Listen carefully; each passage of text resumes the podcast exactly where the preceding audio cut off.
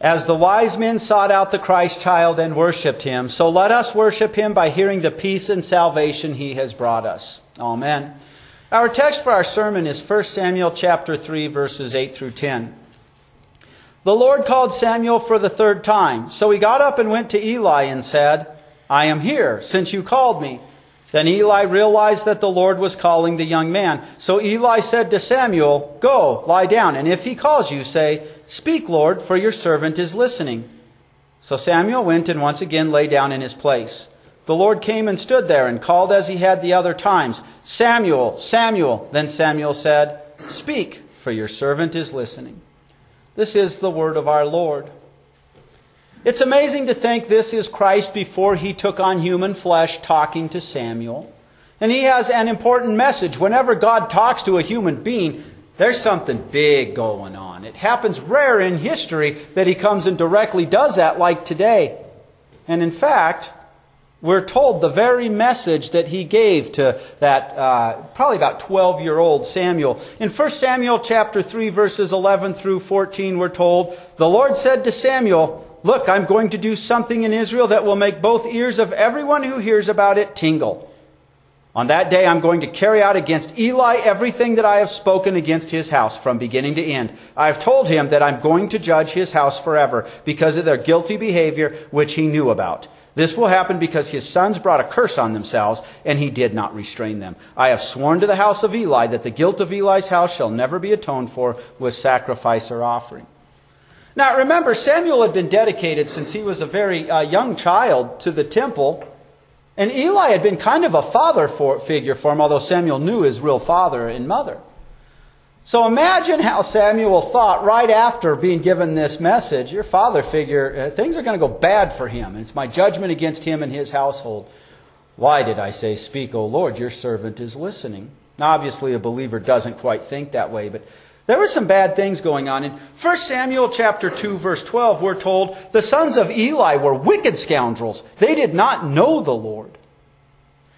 So, what was going on is Eli was the high priest. This is kind of the trailer park days of the temple. The temple had not been built in Jerusalem. It was no longer the tabernacle. It was somewhere in between and it was in Shiloh. And Eli's the head priest and he's really old. So his sons are priests. And when people come to bring their sacrifices for the Lord, remember, the priest got a portion of the sacrifice to feed himself and his family. Well, his sons would just come along with a meat fork and take the T-bone steaks that they wanted and stuff. Imagine seeing a servant of the Lord who's supposed to represent God, supposed to be your intercessor, showing such greed, and actually that would show disdain for the Word of God. And God had even warned Eli, you better rein your sons in.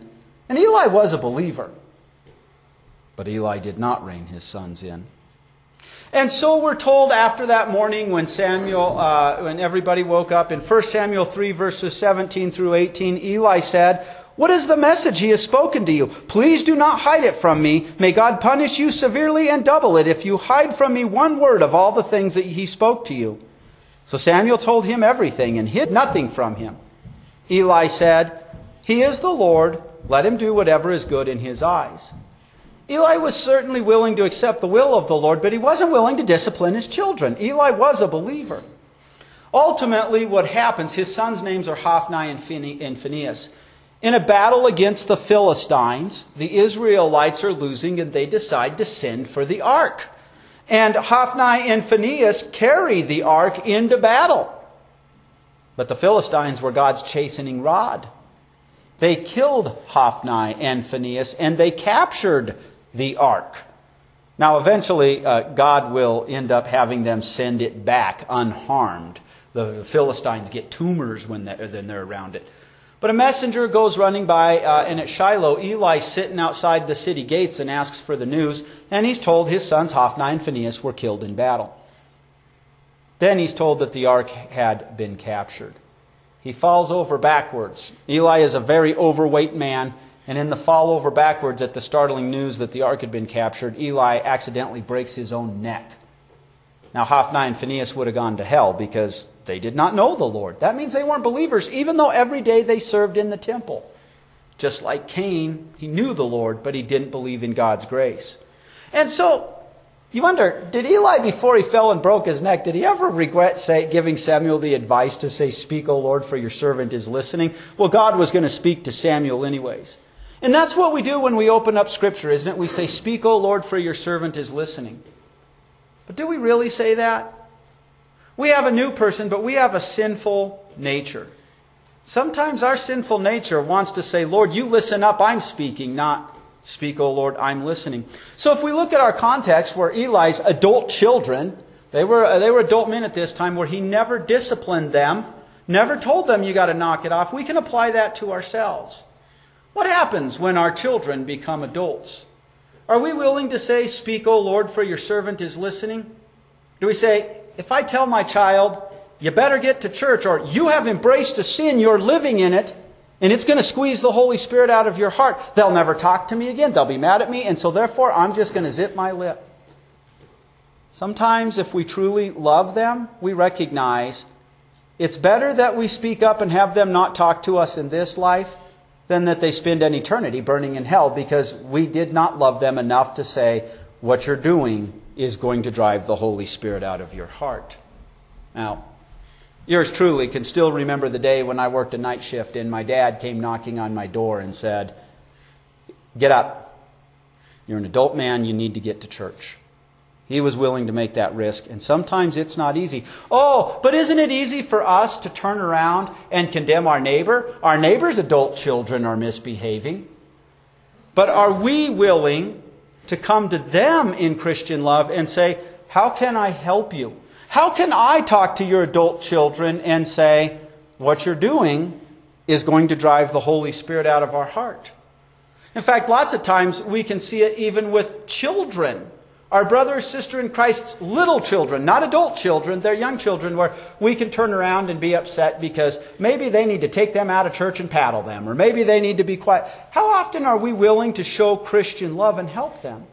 I always remember when I was in middle school and my confirmation pastor, he had three kids, and the youngest was a very hyper uh, child. He, he was actually a good kid. He was hyper. And I always remember the elderly couple, that kid would have been, they were old enough to be grandparents and great grandparents, that every Sunday, because pastor's wife was a single mom in the pew, they would have pastor's son sit with them and were surrogate grandparents. They weren't just going to sit back and say that kid is kind of hyper and hard to control. They were brothers and sisters in Christ and set an example that obviously stays with me to this day. So, are we willing to say, Speak, O Lord, for your servant is listening when he calls us to help our neighbor with whether it be their adult children or their children? Ah, but you know another difficult one, let's admit it, is when our neighbor sins against us. What does God tell us we are to do when we think our neighbor has sinned against us? Complain and backstab them to everybody at work? Turn all of our coworkers against them? Paste it on Facebook or whatever social media? Send text to everybody else? Turn a congregation against them with our belly aching? Speak, O Lord, for your servant is listening. In Matthew chapter 18, verse 15, Jesus tells us if your brother sins against you, Go and show him his fault just between the two of you. And you know, the amazing thing is what often happens. You know, today we can send a text and we can mean something very positive by it, and somebody else could read an emotion we didn't have and take it very negative. Lots of times, if we go privately and talk to our brother or sister who we think has sinned against us, we may just come and find out that they had not sinned against us, and we were sinning against them, and we were also sinning against them by assuming they had sinned against us. It's not so easy to say, Speak, O Lord, for your servant is listening. Ah, but when we do, we hear that God did not take on human flesh as an adult man, He took on human flesh as a child. And even as a child, He was the perfect child, if you will. The only time he ever disobeyed his parents was when their will trumped God the Father's will. Then he rightfully followed God the Father's will. He did that perfectly for you and I. The same thing can be said for him as an adult child. Even on the cross, he looks out and asks his best friend to take care of his mother because Jesus was the oldest in the family. That would have been his responsibility normally. And yes, Jesus always gently, kindly, lovingly pointed out their bro- his brother's sins against him for you and I in our place and won the salvation for us. Jesus told his disciples, if you're going to follow me, you have to take up your cross and follow me. They weren't listening so well the night he was arrested and they ran in fear. But later, they would listen. All of them but John would give up their lives for that. John is the only one to die of natural causes, and he in his 90s would be exiled on the island of Patmos, where God would inspire him to write the book of Revelation for us. Primarily, when Jesus talks about bearing crosses, he's talking about being hated for being his disciple, for being one of his little lambs. And isn't it difficult today where we're so busy, our society is busy persecuting people for being what they consider politically incorrect? Isn't it easy for us to say, I'm just going to keep quiet so that we don't get persecuted? And what happens? Crosses can also be health issues, issues at work, things like that. What happens when God allows hardships to come upon us? Are we willing to hear those words recorded in Romans chapter 8? We know that in all things God works for the good of those who love Him? Or do we scream because the splinters are digging into us? Because the hardship is too much? Do we cry and bellyache before the Lord? It is amazing that Jesus Christ, the spokesman for the Trinity, came and he bore the real cross for us. Literally came out the back door of Jerusalem with it on his back, only to be nailed to it a few minutes later. He did that to forgive us. And it's in light of that that suddenly we come to recognize that when God allows hardships to come upon us, it's for our good, and sometimes it's not for our good. Sometimes it's for the good of our neighbor. I've told you before, if it was not for health issues and a few other hardships that the Lord allowed in my life, I would not be the pastor filling this pulpit today. Those hardships were for you. So we want to remember that, yes, we certainly, if we can fix a hardship, fix it. But we also want to remember not to grumble too much about them because God is using them for our good and for our neighbor. And we can be sure of that because He bore the real cross for us. And in fact, because of the new person the Holy Spirit has created in our heart, we are united to Christ in a mystical union, which Paul described for us in 1 Corinthians chapter 6, our epistle lesson today. That means when you are feeling pain, you're connected to Christ. Jesus feels your pain. He felt physical pain on the cross. He knew the pains of hunger and things like that. He would not let you experience that pain that he himself also feels unless the good that was come about it would trump that hardship. And so we say, Speak, O Lord, show me how I can glorify you while bearing this cross because you bore the big cross for me. But when we talk about saying, Speak, O Lord, for your servant is listening, let's admit it, that first and foremost for us is going to apply to hearing the Word of God. Do we really listen to the Word of God and dig into it? Because we have a sinful nature, and lots of times, the first place where we immediately have a problem hearing the Word of God is the sermon itself. Pastor's boring. Pastor's dry as toast. Pastor's too animated. One of the worst sermon deliveries I ever heard in my life was one of the most influential pastors I had. God had just not gifted him that way. But I learned to take notes. In fact, sometimes I can still get him to send me a sermon that he wrote, and I found the man was extremely gifted at applying the Word of God and comforting it. Did God give him the gift for a fantastic delivery? No. Did God give him the gift to dig into his word and apply it? Yes. It's easy for our attention span to wander during the sermon, and I'm telling you, when it comes to listening to a sermon, I have the attention span of a gerbil. Anybody who knows me will tell you the only reason I can pay attention to 100% of a sermon is because I'm the one delivering it. But there's also a point where sometimes we can miss that our attention isn't wandering the way we think it is. Sometimes when we're hearing that sermon, an application or something clicks with us, and we're thinking about that and think about its application or its application in our lives or to our neighbor, and suddenly the sermon's over. You know what? That's the Holy Spirit working. It's not so easy to open up the Word of God and dig in, and, and suddenly we're grabbing our sinful nature, putting it in a headlock, and saying, Look at you! You deserve hell! But until we're willing to do that, and our sinful nature hates it, till we're willing to beat it, we're not going to hear the great news that God knew we could not save ourselves and that we deserved hell, and so He took on human flesh. And He did all the work to save us. But when we dig into the Word of God, when we learn it so that we can apply it to ourselves and to our neighbors, it's a razor's edge to stand on that balance between the, the bright application of the law and the gospel. And one side we fall on is called legalism, and the other side we fall on is called antinomianism. What is legalism? Legalism is when we know the commandments or a certain law in the Bible and we make people think, we, we, we proclaim that as if their salvation depends on it instead of Christ who kept all the law for us. Now, one of the perfect examples of that in Scripture is the entire epistle to the people in Galatia. After Paul had been there, some people came in and said, Yeah, Paul's right. Jesus did all the work to save you, except for one little act of the law. You men.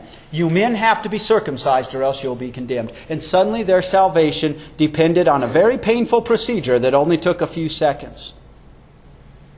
Suddenly, salvation was ripped out of Christ's hands and put in your hands. Legalists are, are the Pharisees who know the rules and they will pick their pet rule and they will insist on it as if your salvation depends on it instead of Jesus Christ, or your salvation depends 90% on Christ, but 10% on your keeping that law. And you know the amazing thing is that sinful nature in us, it's a little Pharisee, and boy, do we love the rules. We love those rules, and we're going to enforce them even if they're not in the Scriptures, even if Christ has fulfilled them. And in the same way, we can look down at our neighbor's sin, and because we don't struggle with that sin, we can condemn them lovelessly while ignoring our own. You've heard me call them pet sins. Every one of us has sins that our sinful nature, it's really good at committing. And our new man often has a hard time holding that sinful nature in the headlock and keeping it at bay because it gets its sucker punches in. When I'm ready to condemn somebody else for a sin that I don't struggle with, I just remember the ones that I do. And again, Christ was the perfect one at knowing we need the law to show us our sin, but showing us the law doesn't save us, and then showing us that He did the work to save us. So we gotta we got to set aside our own list of rules, our own legalism, and say, "Speak, O Savior, I'm listening to you." Now, the other side of that razor blade is antinomianism. That's a big word. It basically is the concept of recognizing Christ kept the law perfectly for me. So then we turn around and reason, Therefore, the law does not apply at all in my life. The law does not apply as a means of salvation. And the perfect example of that happens in 1 Corinthians chapter 6, where a man has reasoned that because Christ has set him free and the law no longer damns him and the law is not a means of salvation, he has reasoned that he's perfectly fine to have sexual intercourse with his stepmother and run around town bragging about it. And as the Apostle Paul says, even the pagans know better than that. But see, that is using salvation in Christ as an excuse to embrace sin. And Christianity as a whole in the industrialized world today is doing this under the term love. I know that God's word condemns me embracing insert whatever sin you're talking about, but God loves me. Yes, Christ did the work to save us. But God is still holy, and the law spells out what holiness is. And so we have to be careful that we don't turn around and use the good news of salvation in Christ to trump God's holiness and act as if we can live as if there's no laws whatsoever. Keeping the law does not save us, because we're saved, we want to glorify God, and the Ten Commandments become ten thank yous. Now, we can apply legalism and antinomianism to the fellowship doctrine, right? Legalist, and I've had to clean this up as a pastor, where somebody makes it sound like if you don't belong to the Wisconsin Synod, then you are going to hell. The truth of the matter is, any friend we have who belongs to a congregation that's teaching God's word falsely, or they themselves are teaching it falsely, we want to correct them. Their salvation can definitely depend on that. But that doesn't mean that membership in a particular church is going to damn them to hell right away or anything like that. The other side is what most of Christianity has done today. They just completely ignore the fellowship doctrine. Ah, God loves us, we can get His word wrong, doesn't matter. That would be antinomianism. Brothers and sisters in Christ, in both cases, when we got the word of God right, we have that full assurance that God is holy, we are not, but God became a man and was holy for us in our place and has saved us. And by has sent messengers to us, and the Holy Spirit has worked through that message to engraft us to Christ and give us the new person. One last application I would like to give, and that's what we call adiaphoron. Adiaphoron, or as our German ancestors in Germany when the Reformation came, used the, the nice word Mitteldinge. That means middle things. Things that are not commanded or forbidden in Scripture. What temperature we set the church for this morning? Believe me, I'm glad it wasn't seven degrees below zero. I, how we dress for church. And yes, there's a certain proprietary, and on a day as cold as today, we're definitely going to be wearing more layers. Whether we stand up or sit down, the hymns we sing, the time for our church. And yes, even if we socialize before church, or if we come in in piousness and reverence and stay quiet, these are all middle things. They are not commanded nor forbidden by God. So we'd better listen to God's word and say, Speak, O Savior, for your servant is listening. Traditions we have can be very, very helpful and actually ironed out by hardship and understanding and practical experience. But when those traditions stop serving to be that way, we dare not start treating them like they're the Word of God and turn into that legalist, that Pharisee, and make it sound like somebody's salvation depends on our kneeling or our crossing ourselves or something like that. And yes, if we become superstitious with those things, then it may very well be that God's Word is telling us to stop those. Do we really say, Speak, O Lord, for your servant is listening? Well, brothers and sisters in Christ, it's impossible for our sinful nature to do this. It won't. It's, it's the devil's playground there. But the good news is, God has done the impossible. God has created a new person in your heart. That new person is engrafted to Christ and loves to hear the Word of God. It's why you're here on this cold morning. And by your new man, you, like Samuel, are able to say and hear what God has to say. Speak, O Lord, for your servant is listening, and therefore you know him as your Savior. Amen. And now the brilliant light of Christ will continue to shine on our sin enshrouded hearts, and his light will continue to guide our feet onto his path of peace. Amen.